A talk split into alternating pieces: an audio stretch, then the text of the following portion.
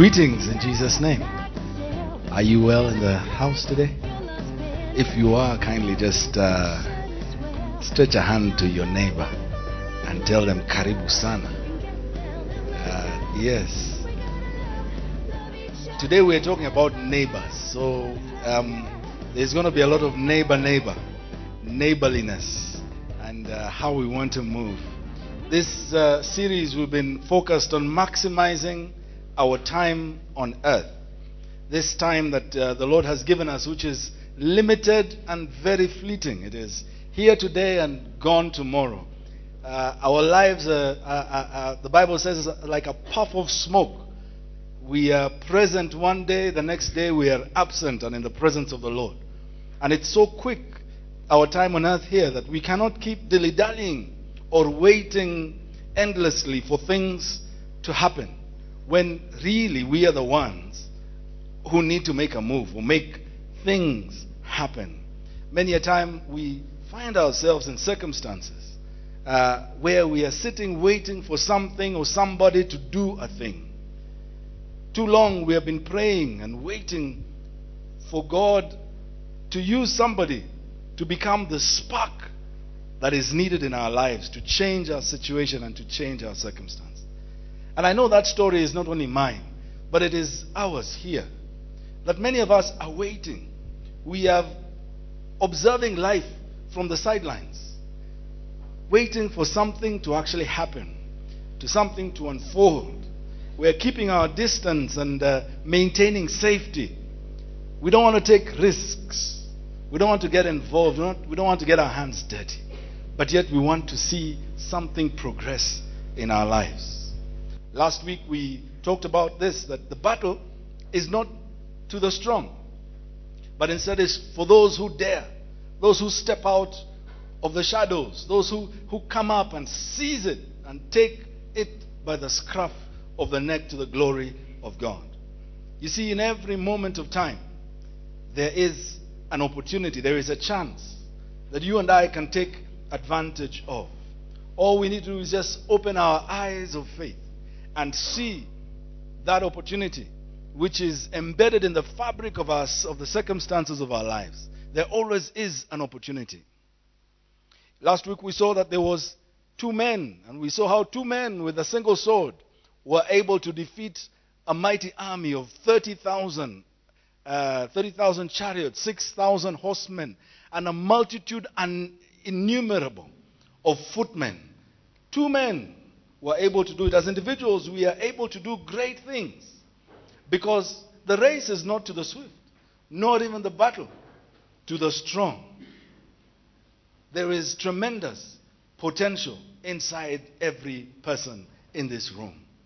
If I can just ask you to look at your neighbor and observe potential, look at potential pouring out of their ears right now.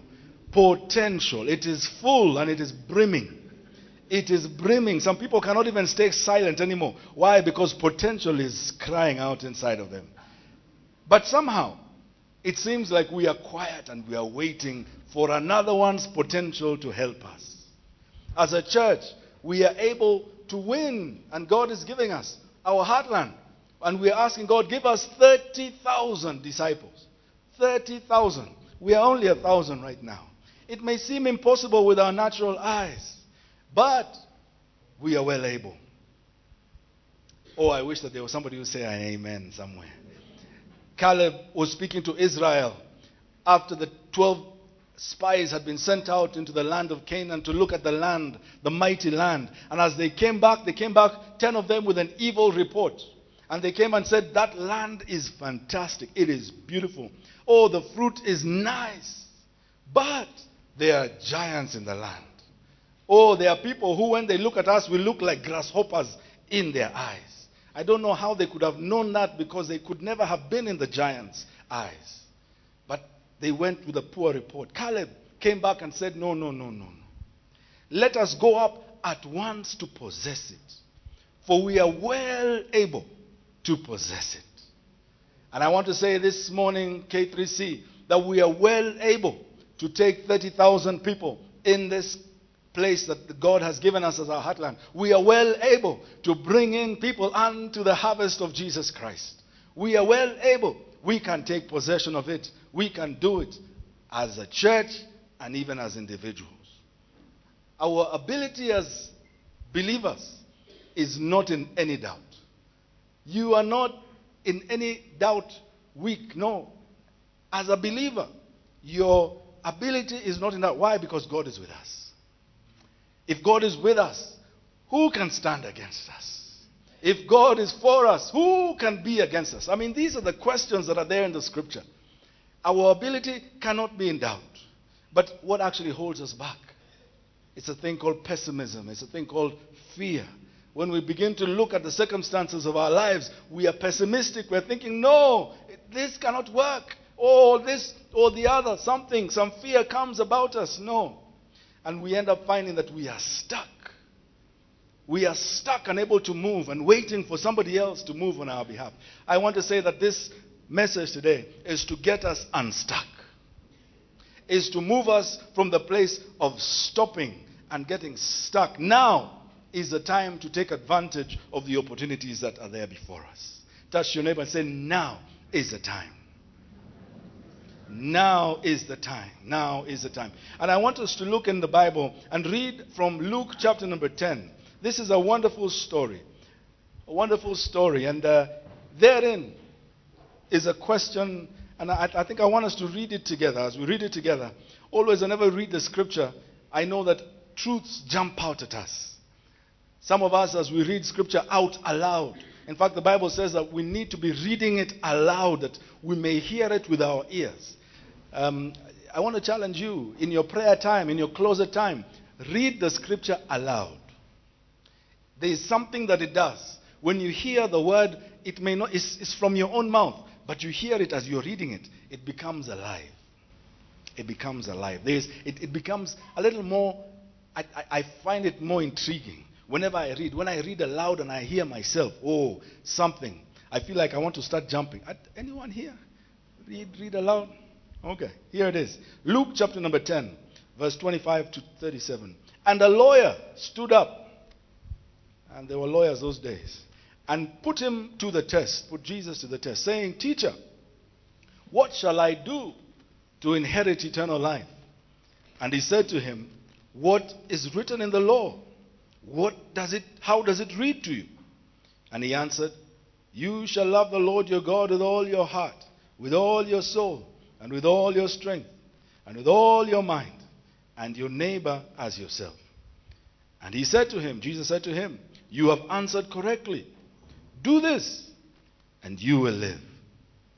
Let me just make a couple of comments regarding this. The lawyer was actually a person who was an expert in the Mosaic law an expert in the law of Moses.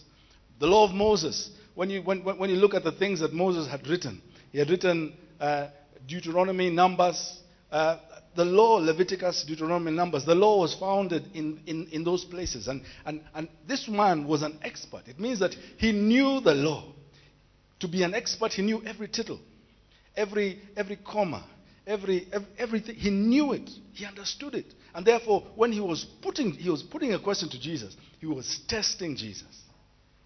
And Jesus asked him back, How do you read it? You who is an expert. And he came back with an answer, which is actually found in the law. When you read Deuteronomy chapter number 6, verse 4 and 5, there is the famous Shema that the Jews, every Jew, wherever it is from those days up until today, they still recite it two times a day. If you're a, a, a, true Jew, you need to recite this Shema twice a day.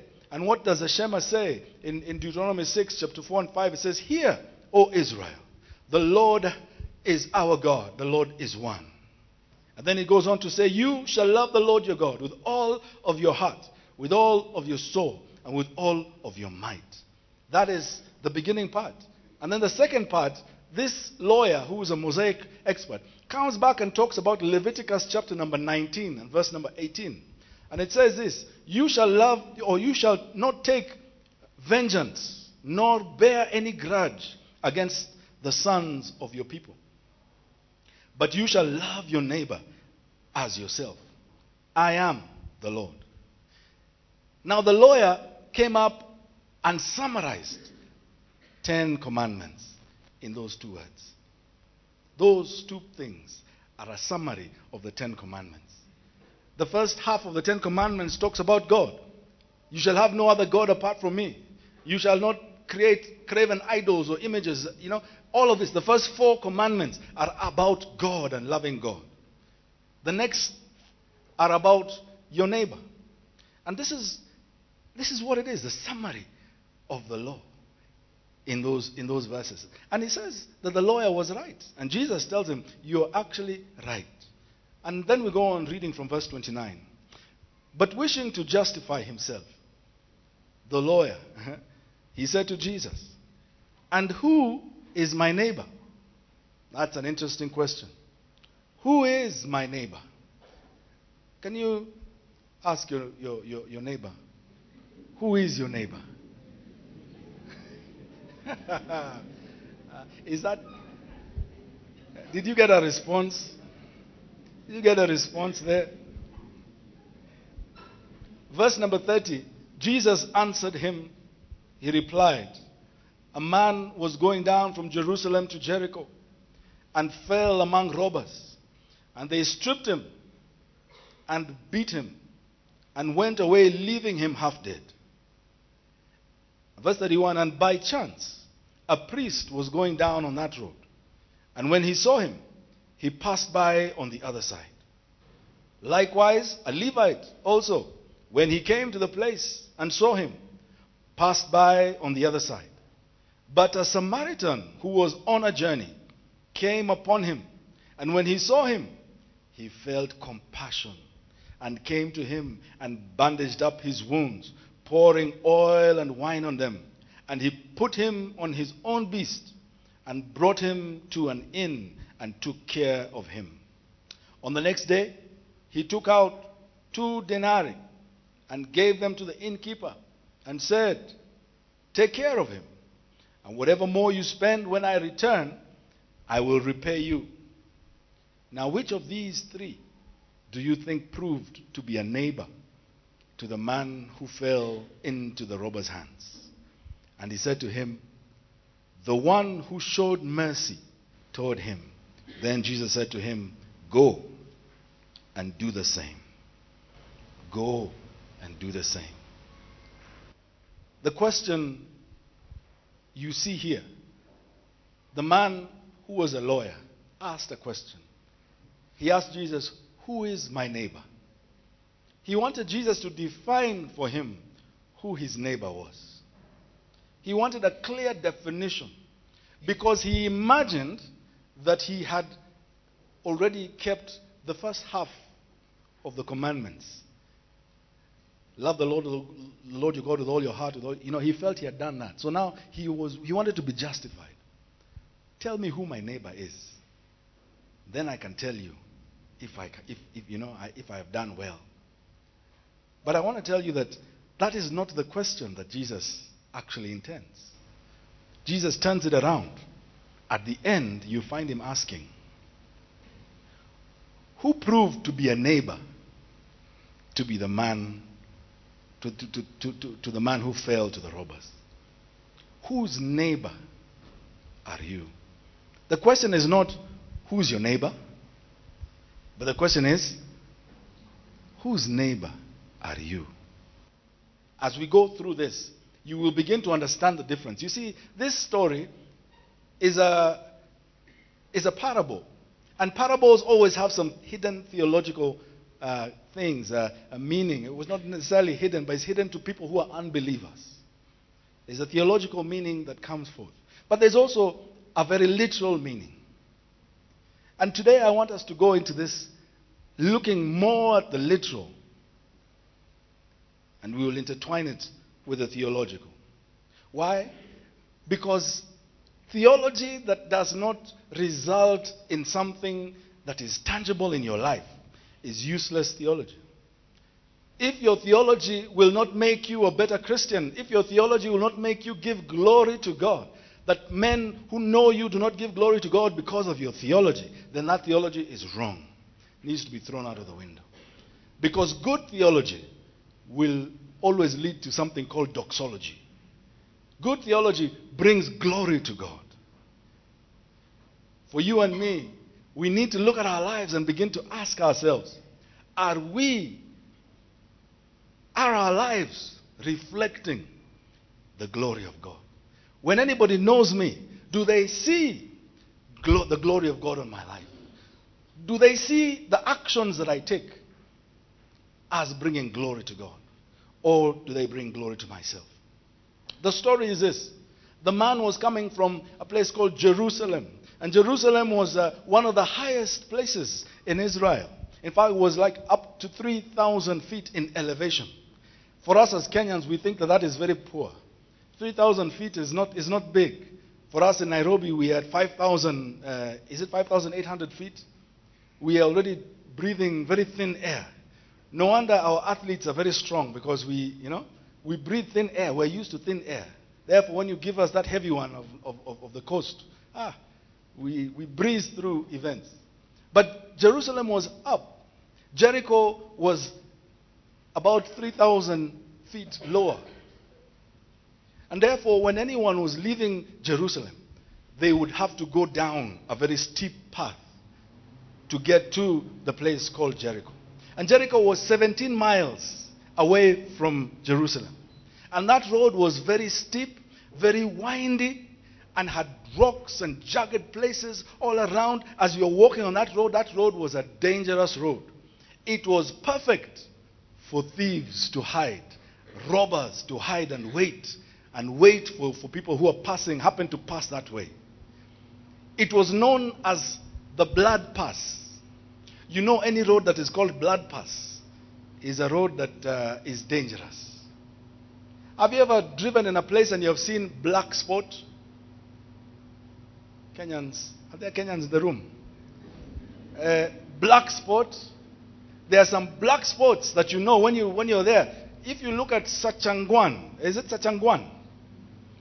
Up that hill, down the hill there, there's a black spot around there. Why is it black spot? Because accidents frequent that place. When you go there, there are accidents that are frequenting that place, and you know that it's a dangerous road. They tell you do not overtake, but you still see some Kenyans over. Kenyans, I don't know what happened with Kenyans. But these people on this road, it was called the blood path, blood pass, because the thieves had been there from the time for, for years upon years. People would be mugging, stealing from people in that place. Do you know that uh, a thief and a robber are different? A thief will take from you when you don't realize. You have been ever in a matatu and somebody pokonyas you of your wallet or your phone. You know, two hours later you're checking, ah, what happened to my. You didn't realize it went, it went. That was a thief. A robber will face you head on. Head on. And you will know that you have been robbed because he will leave you, she will leave you with some marks somewhere. Growing up, we lived in a place called Woodley. In a place called Woodley, we used to have a big field behind our house. And the big field, uh, if, you, if, you, if, you, if you walked about uh, two kilometer, a kilometer down, was Kibera. When it came dark time, we always knew because there were people who were waiting for others in the field there. We always knew that at some point you'll hear woo. When you hear woo, you know. You just time with your watch. Give it a few minutes, you will hear the footsteps of someone. He has escaped. He has been robbed and he has arrived. He's, he's, he has, he's sometimes without clothes, but he has arrived. He is safe. We knew it. It was, it was known. It was, it was a known thing. People are, these thugs are crazy. Here, the Bible says that these were depraved people. Because it says that they stripped him. And if you read in the in the Greek, it says, and they beat him continuously. They don't just beat him, they beat him continuously until he was half dead. They stripped him. By the way, you'd think that after stripping him, they have removed his clothes. Maybe they didn't want his clothes to get the blood. So they removed the clothes from him. And then they beat him, beat him, beat him, beat him until he was half dead. How depraved are people? If they steal from you, can they not just leave you and tell you, I enter? Now you go and hide in the bushes as a naked man and wait until some, somebody helps you. But these ones are, they took his clothes and they beat him and beat him continuously until he was half dead. Bible tells me that by chance, by chance, verse number 31, by chance, two people came along. He was half dead. He was possibly in and out of consciousness, lying there. And I want to suggest that maybe he opened his eyes and he saw a priest coming his way. And he thought, Hallelujah, a priest. Ah, help has come. Oh, only that the priest came and looked at him, and the Bible says, went to the opposite side of the road and passed. Bible continues to say the second one came a Levite, also another person of faith. These were believers. And the, the Levite comes, has a look at him. He probably thinks, ah, oh, maybe that one was too was in a hurry now. I'm okay. The Levite comes, does the same thing, goes to the opposite side of the road, shoop, and goes away. There are people who call themselves believers. But again, as I was saying, that if your theology is such that it does not reflect in your life, then I want to tell you that your inaction betrays you. In Kenya here, we normally have said that your name betrays you. Uh, are there Kenyans in this room? Your name betrays you. But here, in the scripture, I want to say that your action or your inaction betrays you. You may say that you're a believer, yeah, I'm a believer, but we know you by your fruit. If you see these things and you pass, we know you by your fruit. I want us to interrogate why these believers could have passed by. And I have put a series of, of possibilities as to why they could have passed by. One of them is this that that road was dangerous. There was danger all around. There was danger. And everybody knows that road, it is called Blood Pass. Hey, there you don't dilly dally. When you get there, even if you see an incident, go. Have you in your life been in dangerous places and seen issues and passed because it is dangerous? Are there believers in the house? Or do you want to talk to your neighbor? Dangerous. It is dangerous. So we don't stop around. The second thing, perhaps they thought this man has faced the judgment of God. He has been judged. Maybe he was a thief. Maybe he was he stole. Maybe he was corrupt. And now he has been found. And the judgment of God has arisen. So let us pass by. Ah, let God deal with him. Eh? Perhaps it's a trap. Here in, in, in, in, in our, in, in uh, Parklands, I have read of, of, of, several incidences where a woman with a little, a young infant is at, at 10 o'clock at night is waving people down, waving people down, and you go and you think you're going to help, and whoop, you land into a trap. Could be a trap. What else? Maybe they were late. They had appointments where they were going and they were late. Now they're saying, ah, yeah, yeah. No, no, no, I can't. I, I, I just can't. I can't handle this. I need to go. Maybe they just said this, and this one is a favorite one. I can't help everyone. Not everyone, no. Um, even the Bible says that the poor will always be with you. I can't, I can't help everyone. So I see this one, ah, let me just go. Have you ever thought like that? Don't put your hand up. Because I know that you have. Same as I. I can't help everyone. Another one maybe thought, ah, he's dead already. They didn't even give enough attention. He's dead. Let me just go. It'll be too much trouble if I take them. Because if I take them to the hospital, oh, they will ask me, is it you who hit him? Was it a hit and run? Ebu, put in this thing and go to the police and report to the police. Then I've got paperwork to do. Oh, no, I don't want that paperwork. Let me just pass. Today. There's a favorite one which I didn't put there. I will pray for them. Jesus, send somebody. Ah, send an angel to come and do something there in Jesus' name. And you are on your way, you're going. Hello? Bible tells me that there was a Samaritan. One of the people groups that were hated most by the Jews. The Samaritan came by. In fact, there were people who would be voted as least likely to help. It was the, the Samaritans. He came by, and the Bible says he saw him. And the next thing that is most important is this he felt compassion. He felt compassion. He stopped. He diagnosed that situation, the condition of this man who had been beaten. He assessed his need. He then went on to treat his wounds with oil and with wine. He bandaged him, and then he took him to a place where he could recuperate. Care could be given more to him. This was a Samaritan. The Samaritan used his time, his efforts, his money to help a stranger, nay, to help an enemy. To help an enemy. He was willing to dirty his hands and to get stuck in the daily, in the business of doing good. There is a business of doing good that you and I, as believers, have got to be able to look at and to see. We must be willing to get our hands dirty. In seeing the day-to-day living that we come across, we come across issues always. We come across people who are needing assistance. We come across uh, things that need to be done.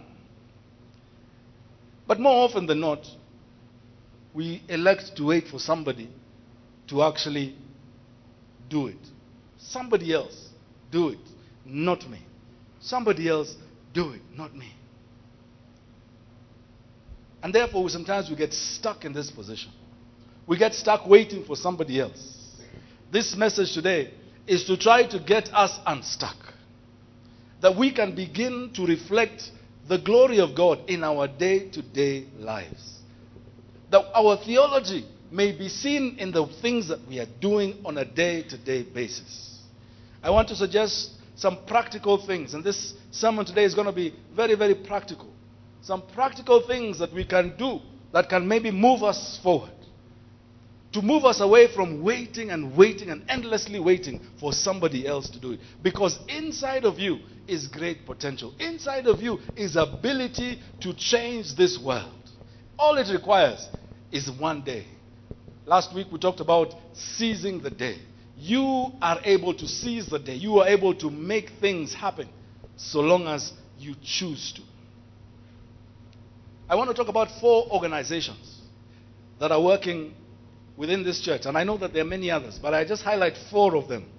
And these four organizations, I want to tell you some of the things that they do, that you and I may begin to feel that we need to move forward. The first one of these organizations is called Kiwana. Kiwana. You see, in the society, in this community that we live, there are many things that are happening on a day to day basis. There are things that are happening and we see them. And sometimes we don't actually act upon them. In this community where you and I spend majority of our time, there are issues of service delivery that we cannot see and we, we are wondering what is ever happening. We are in this county, we are in this place, but we are wondering whatever happened to service delivery. You look at the roads, they are potholed roads. Our roads are so potholed. You wonder, is there, who is in charge of these roads? Who are the people who have been give, given a responsibility on these roads? Who are they? They are potholed. Sometimes you see people coming to work and you wonder, have they finished? They leave sometimes roads halfway done. And you wonder, ah, what is happening? We drive our cars on those potholed roads. And you're saying, can somebody do something? Is there somebody who says that? Can somebody do something? We find that there's intermittent water supply. There are some people who are known to switch off the water supply, that their trucks may bring water. We know it. Perhaps even we know who they are. but we are saying, hmm, can somebody come and do something on our behalf? Because these things are too much.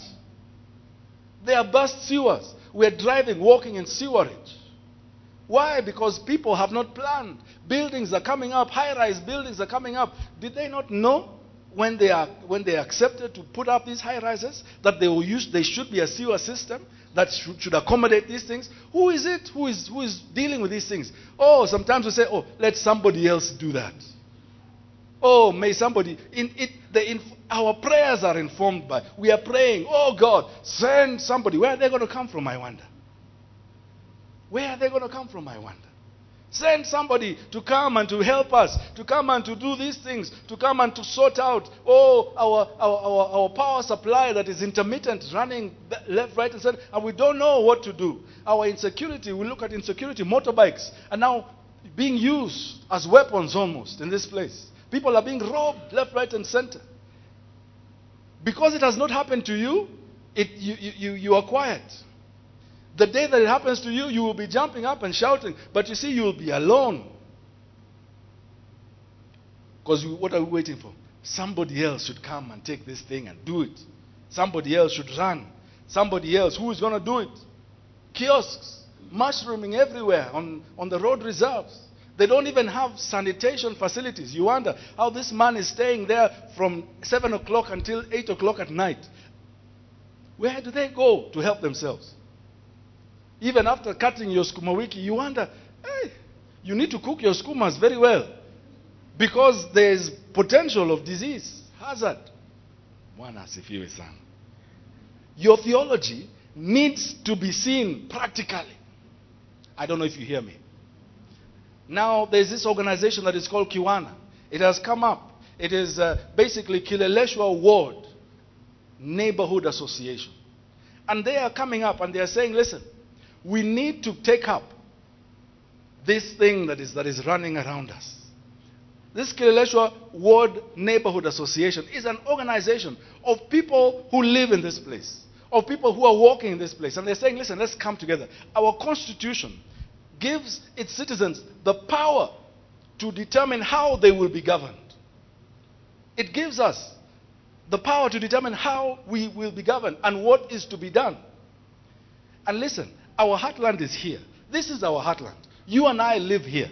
It means that you and I, who are majority here, can have say. We may stop. There are a few people in some places who are holding on to things that we ought to be seeing on the ground.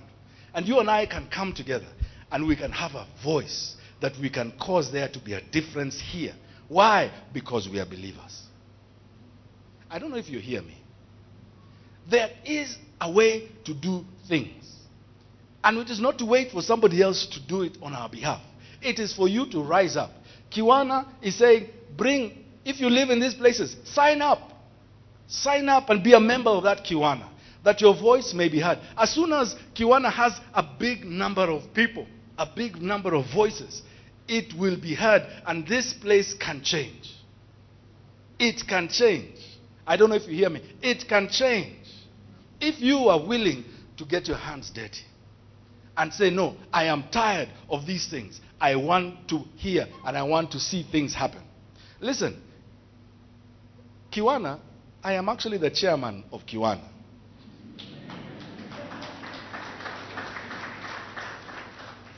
I am saying this, I am only holding it for, the, for a little brief, for a little moment, until somebody more passionate than I comes. Then I will hand it over. But the reason is this we need to be seen. We need that the Christ in us be felt. We are many, but yet we are alone in trying to do things. You cannot do things in your own corner and expect that it be done. If you come together, we can do great things. Who's your neighbor? Are you caring about your neighbor? Are you caring about your neighbor being mugged? Are you caring about your neighbor? All of these things. If you care for your neighbor, join together and let us move this thing forward. Listen, today is not a Kiwana day, but it is, we are saying this that there needs to be some things that we do that will show our theology, that will demonstrate the glory of God here by the things that we do. The second organization is here, and it is It is called uh, Dobie Women. I know that in, in, in, in, our, in, in, our, in, in, our estimates and our walkings about, you have seen many women always sitting on the side of the road, waiting to be employed. There are many who are waiting to be employed, looking for jobs on a day, day by day basis. Why? Because unemployment is a big issue in this country. There is a woman here by the name Grace who has looked at these things and she has walked by and she has seen women left, right, and center. And she has felt compassion toward these women. And she has now provided a place for them to be trained. The women who are over here, seeing them on the streets, to be trained in cooking, cleaning, saving money, and even basics in law, so that they may know their rights. There are many women who are here. Some of them are, are waiting for employment, others are waiting for other things to sell their bodies, and they're here among us. She has taken up. You see these uh, white containers at the back of the church here? That is Dobie women. And they're training people. Some of the helps that you are taking from the streets there have been trained by her. Right here. There is something that she is doing. She has looked and she has said, No, I, there is something that I can do about this. And she is doing it through much trouble, through much pain. She is doing something. And we bless the Lord for such people who are saying, No, what I believe must be seen. My theology must be seen. I cannot just be quiet. I cannot be waiting for somebody else. There she is. If you haven't seen her, oh, I don't know if you can see it very clearly. That is grace.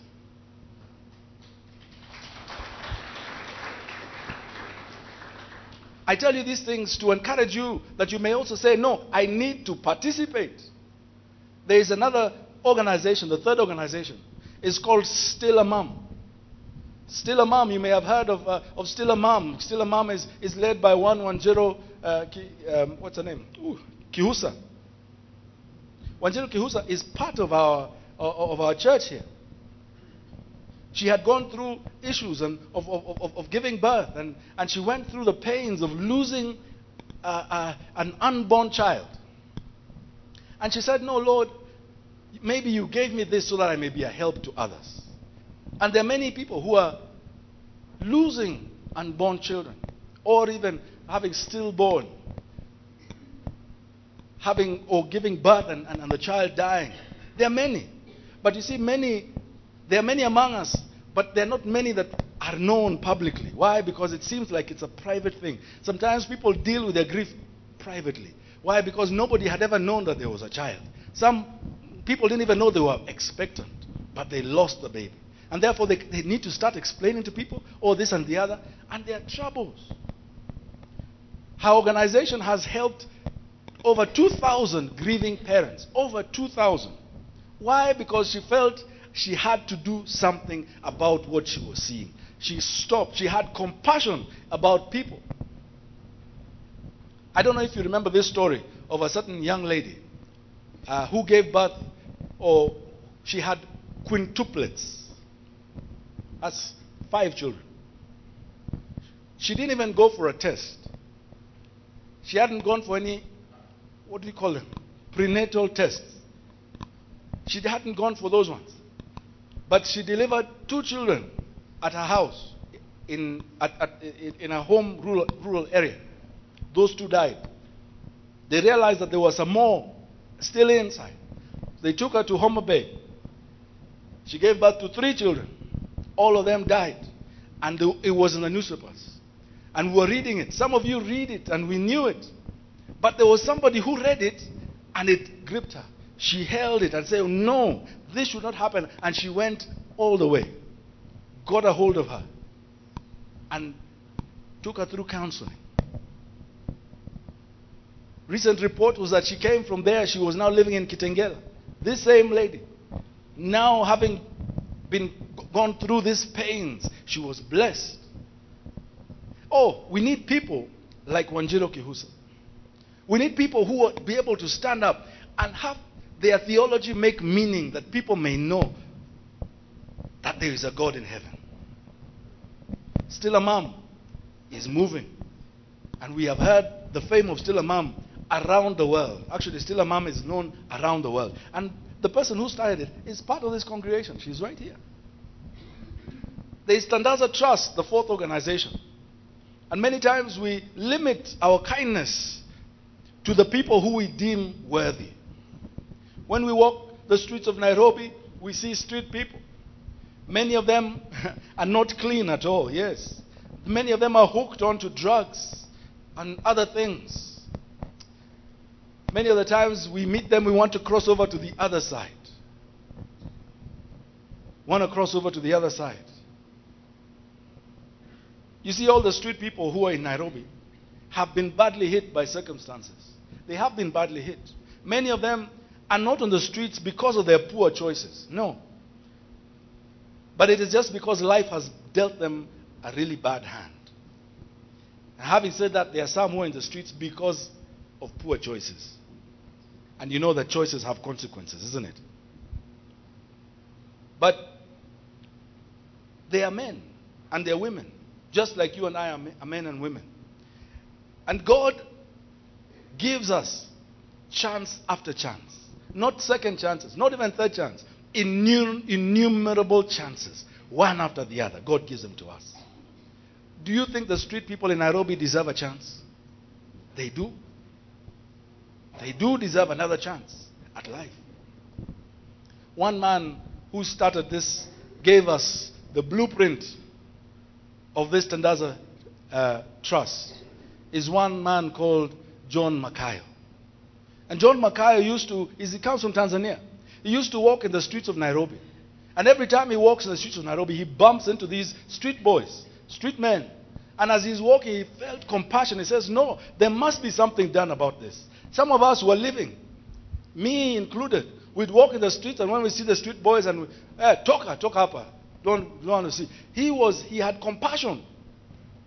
And he would be buying lunch for, for them every single day. He would, he would meet them and buy lunch for them. If, by the way, finding a place to buy lunch for them was even a challenge.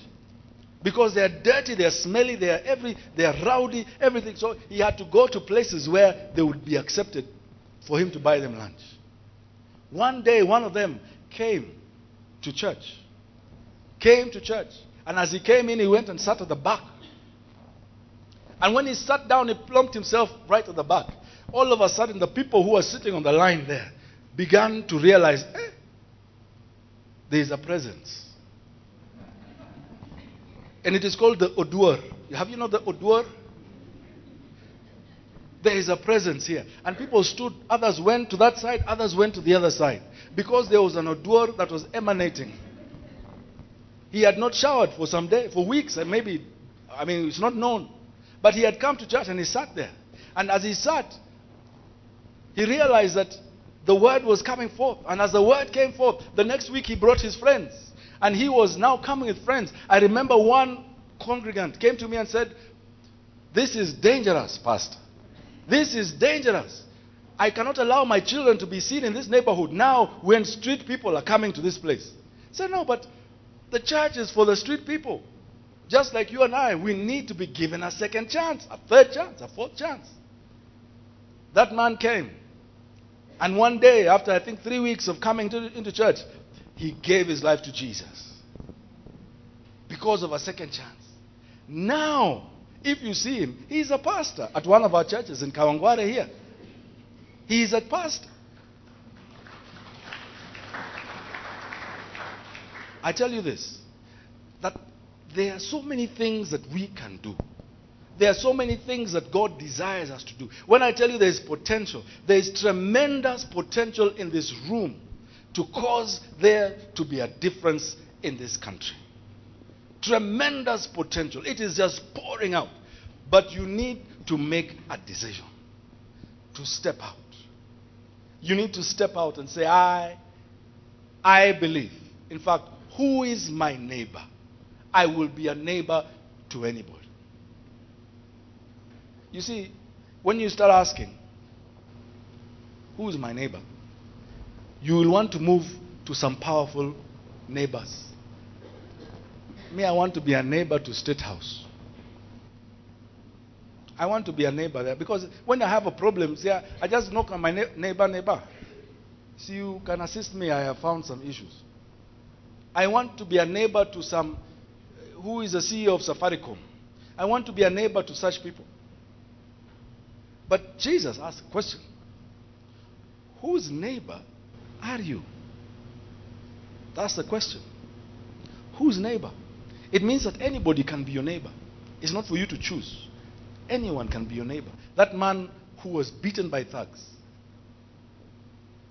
The Bible says, who was his neighbor? It was a Samaritan. Who was his neighbor? I want to encourage you to rise up. Rise up. Stop waiting for somebody else to do anything.